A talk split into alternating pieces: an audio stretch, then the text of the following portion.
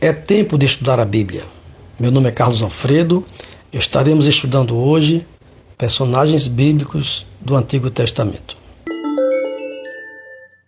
Estaremos iniciando hoje a primeira parte da história de Samuel. O nascimento de Samuel foi fruto da oração de uma mãe. Sua mãe chamava-se Ana. E como essa mãe sofreu você encontra essa história no primeiro livro de Samuel, no capítulo 1. Iniciaremos hoje a empolgante história de Samuel e de sua mãe Ana e como a oração mudou essas duas vidas.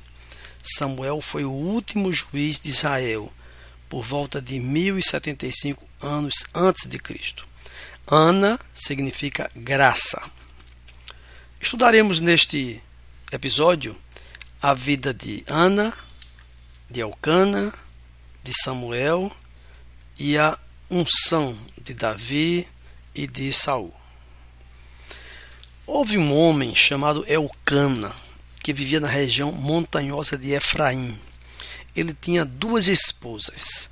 A primeira era Ana e a segunda Penina. Penina tinha filhos. Ana, porém, não os tinha. Todos os anos, Elcana subia de sua cidade até Siló para adorar o Senhor dos Exércitos e oferecer sacrifícios a ele. Nesse tempo, os sacerdotes do Senhor eram Ofne e Finéias, os dois filhos de Eli. Mais uma vez, esta cena se repete na Bíblia. Duas mulheres, como Sara e Agar, ou Raquel e Lia, quando uma das duas era estéril. Quando Elcana apresentava seu sacrifício, dava porções de carne à sua esposa Penina e a cada um dos filhos e filhas dela. A Ana, porém, dava uma porção especial, porque ele a amava, apesar de o Senhor não lhe ter dado filhos. E a sua rival a provocava e zombava dela, porque o Senhor não tinha lhe dado filhos. Todos os anos era a mesma coisa. Penina provocava Ana quando iam à casa do Senhor, e a cada vez Ana chorava muito e ficava sem comer. Ana, por que choras? perguntou Eucana, seu marido. Por que não come? Por que está tão triste? Será que eu não sou melhor para você do que dez filhos? Mas essa esterilidade de Ana realmente era vergonha naqueles dias em Israel. Queremos ver agora a passagem, a cena da oração e o voto de Ana. É uma oração conhecidíssima.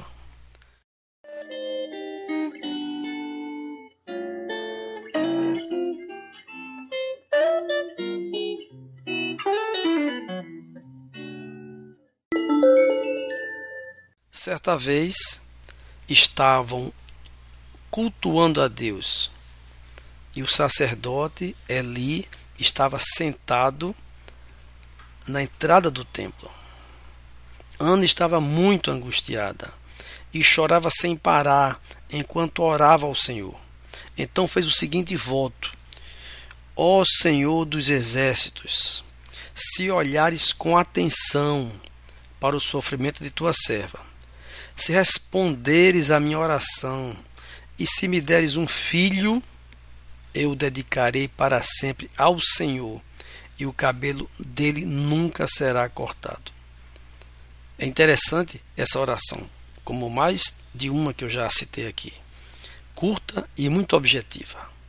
Se olhares com atenção para esse meu sofrimento, se responderes à minha oração, se me deres um filho. Três coisas.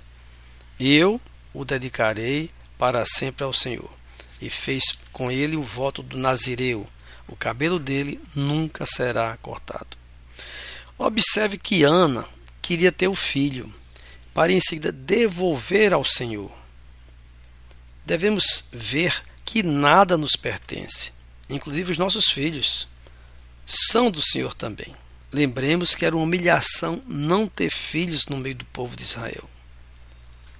Veja a seguir como às vezes fazemos julgamento dos outros de uma maneira precipitada. E agora eu vou citar o julgamento que o sacerdote fez a respeito dela.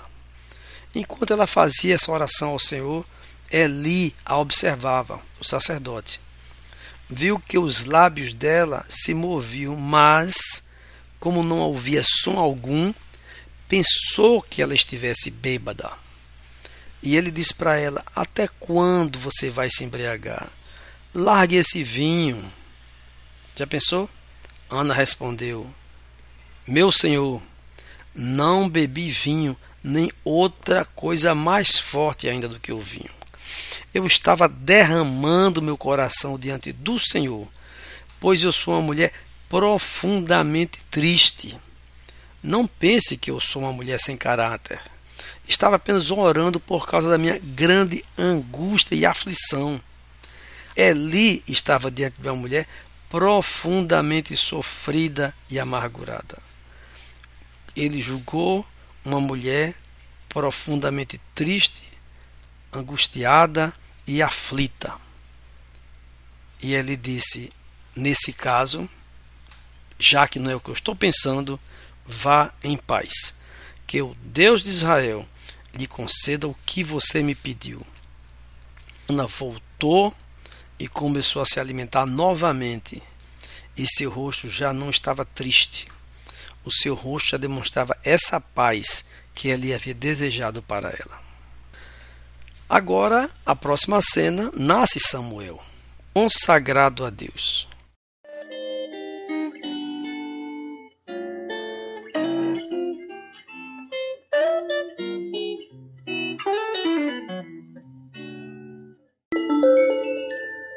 Na manhã seguinte, a família foi adorar o Senhor novamente.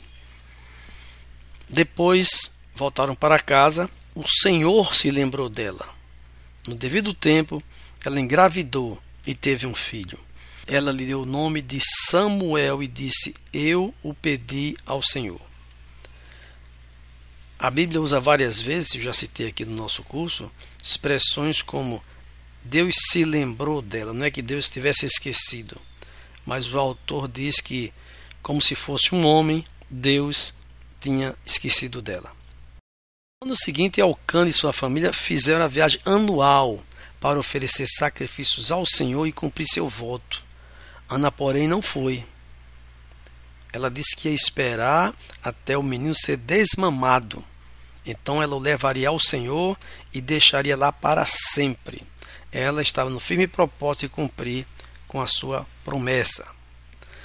Faça como lhe parecer melhor, respondeu o marido. Fique aqui até ele desmamar e que o Senhor a ajude a cumprir sua promessa. Então ela ficou em casa e cuidou do seu filho até desmamá-lo.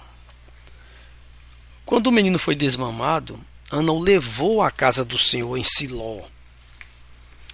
Embora ele ainda fosse pequeno, também levou um novilho de três anos para o sacrifício. Também levou farinha e levou vinho. Depois que sacrificaram o novilho, levaram o menino a Eli e Ana lhe falou: Com certeza o Senhor lembra de mim, se lembra de mim. Eu sou aquela mulher que esteve aqui anos atrás orando ao Senhor. Pedi ao Senhor que me desse este menino e o Senhor atendeu ao meu pedido. Agora eu o dedico ao Senhor. Por toda a sua vida, ele pertencerá ao Senhor. E ali adoraram o Senhor. É interessante ver aquela posição, aquele contexto em que Ana estava amargurada, sofrida, e agora ela, grata, ela vai ao sacerdote e entrega o seu filho Samuel. 2 do livro de 1 Samuel, ele nos conta o cântico de Ana. Ana fez um cântico assim belíssimo. E ela orou: Meu coração se alegra no Senhor. O Senhor me fortaleceu. Agora dou risada de meus inimigos. Sim, eu me alegro porque me libertaste. Ninguém é santo como o Senhor. Não há outro além de ti. Não há rocha como nosso Deus. Eu li o primeiro e segundo versículo. Os demais estão até o versículo 10 no capítulo 2 do livro de 1 Samuel. Então Elcana volta para casa e o menino servia ao Senhor ajudando o sacerdote Eli. Como já citei mais, mais de uma vez, a Bíblia muitas vezes dá um salto muito grande em dois, três versículos. E aqui a gente já vai agora, a Bíblia já, já apresenta o episódio que é a mocidade já de Samuel. Aquele que tempos atrás tinha sido dedicado ao Senhor.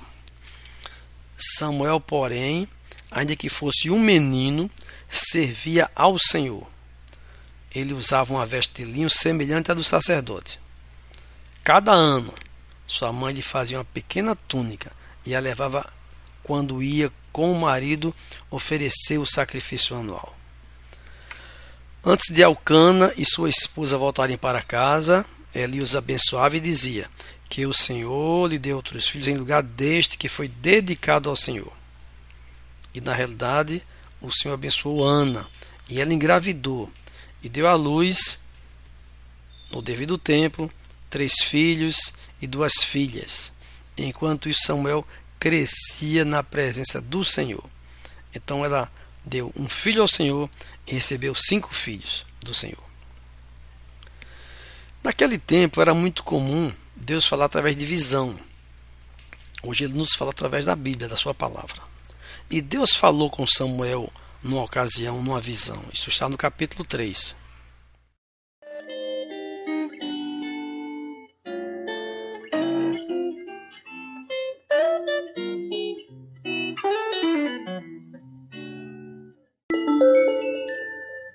Samuel servia ao Senhor ajudando Eli, como já falei.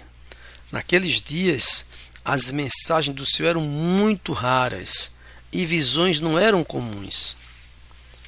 Certa noite, Eli estava quase cego, tinha ido se deitar.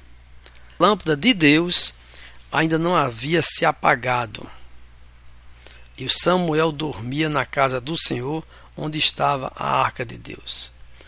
Eu acho interessante essa expressão que a Bíblia fala da lâmpada do Senhor e alguns sugerem seja uma metáfora entre esperança e promessa. Com Samuel em cena, ainda havia um lampejo de esperança. Está lá na Bíblia de Genebra. Não é uma lâmpada meramente física. Pelo menos eu concordo com os que pensam assim é uma metáfora. A lâmpada de Deus ainda não havia se apagado. Agora surgiu Samuel, ia dar nova vida ao povo de Deus e a sua trajetória. Então, quando eles estavam dormindo, o Senhor chamou Samuel e ele, o menino respondeu: Eis-me aqui. O Senhor me chamou? Não o chamei, respondeu Eli. Volte para a cama. E Samuel voltou a se deitar. Deus chamava e Samuel achava que era o sacerdote o chamando. Mais uma vez o Senhor chamou Samuel. Mais uma vez Samuel foi até ali. Estou aqui. O Senhor me chamou? Não, meu filho, não o chamei. Volte para a sua cama. Samuel ainda não conhecia o Senhor, porque nunca havia recebido uma mensagem dele. O Senhor o chamou pela terceira vez. E novamente Samuel se levantou e foi até ali. Estou aqui, o Senhor me chamou? Então ele entendeu que era o Senhor que chamava o menino. Por isso disse a Samuel: Vá e deite-se novamente. Se alguém o chamar, diga: Fala, Senhor, que o teu servo ouve. E Samuel voltou para a cama. Então o Senhor veio e o chamou como antes: Samuel, Samuel. Samuel respondeu: Fala, Senhor, o teu servo está ouvindo. É interessante quantas vezes, quando conversamos com Deus, dizemos: Ouve, Senhor, que o teu servo fala. Samuel disse: Fala, Senhor, que o teu servo ouve. Samuel foi um líder que aprendeu a ouvir. Então o Senhor disse a Samuel: Estou prestes a realizar algo em Israel que fará tinir os ouvidos daqueles que ouvirem a respeito. Cumprirei do começo ao fim todas as ameaças que fiz contra Eli e sua família. Eu adverti de que castigaria sua família para sempre, pois seus filhos blasfemaram contra Deus. Não os repreendeu por seus pecados. Por isso jurei que os pecados de Eli e de seus filhos jamais serão perdoados por meio de sacrifícios nem de ofertas. Então Samuel ficou deitado até de manhã, e então se levantou e abriu as portas da casa do Senhor. Estava com medo de contar para Eli a visão que tivera. Mas Eli o chamou. Samuel, meu filho. Estou aqui, respondeu Samuel. O Senhor lhe disse, perguntou Eli, conte-me tudo e que o Senhor o castigue severamente se você esconder de mim qualquer outra coisa do que ele disse. Então Samuel contou tudo a Eli e não escondeu nada. Ele respondeu: É a vontade do Senhor. À medida que Samuel crescia, o Senhor estava com ele, e todas as suas palavras se cumpriam. E todo Israel sabia que Samuel havia sido confirmado como profeta do Senhor. O Senhor continuou a aparecer em Siló e a transmitir mensagens a Samuel ali. A próxima cena agora é quando os israelitas pedem um rei. Está no capítulo 8 do livro de 1 Samuel.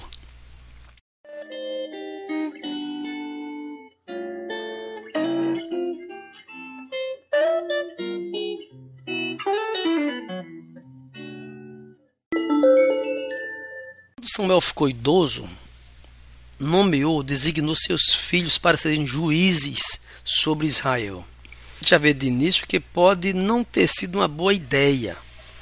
Joel e Abias julgavam em Berseba, mas não eram como seu pai. Eram gananciosos, aceitavam subornos e pervertiam a justiça. Parece até os nossos dias. Por fim, a autoridade de Israel se reuniram para discutir essa questão com Samuel. Então eles disseram: Olhe, o Senhor está idoso e seus filhos não seguem seu exemplo. Ele era um exemplo. Escolha um rei para nos julgar, como ocorre com todas as outras nações.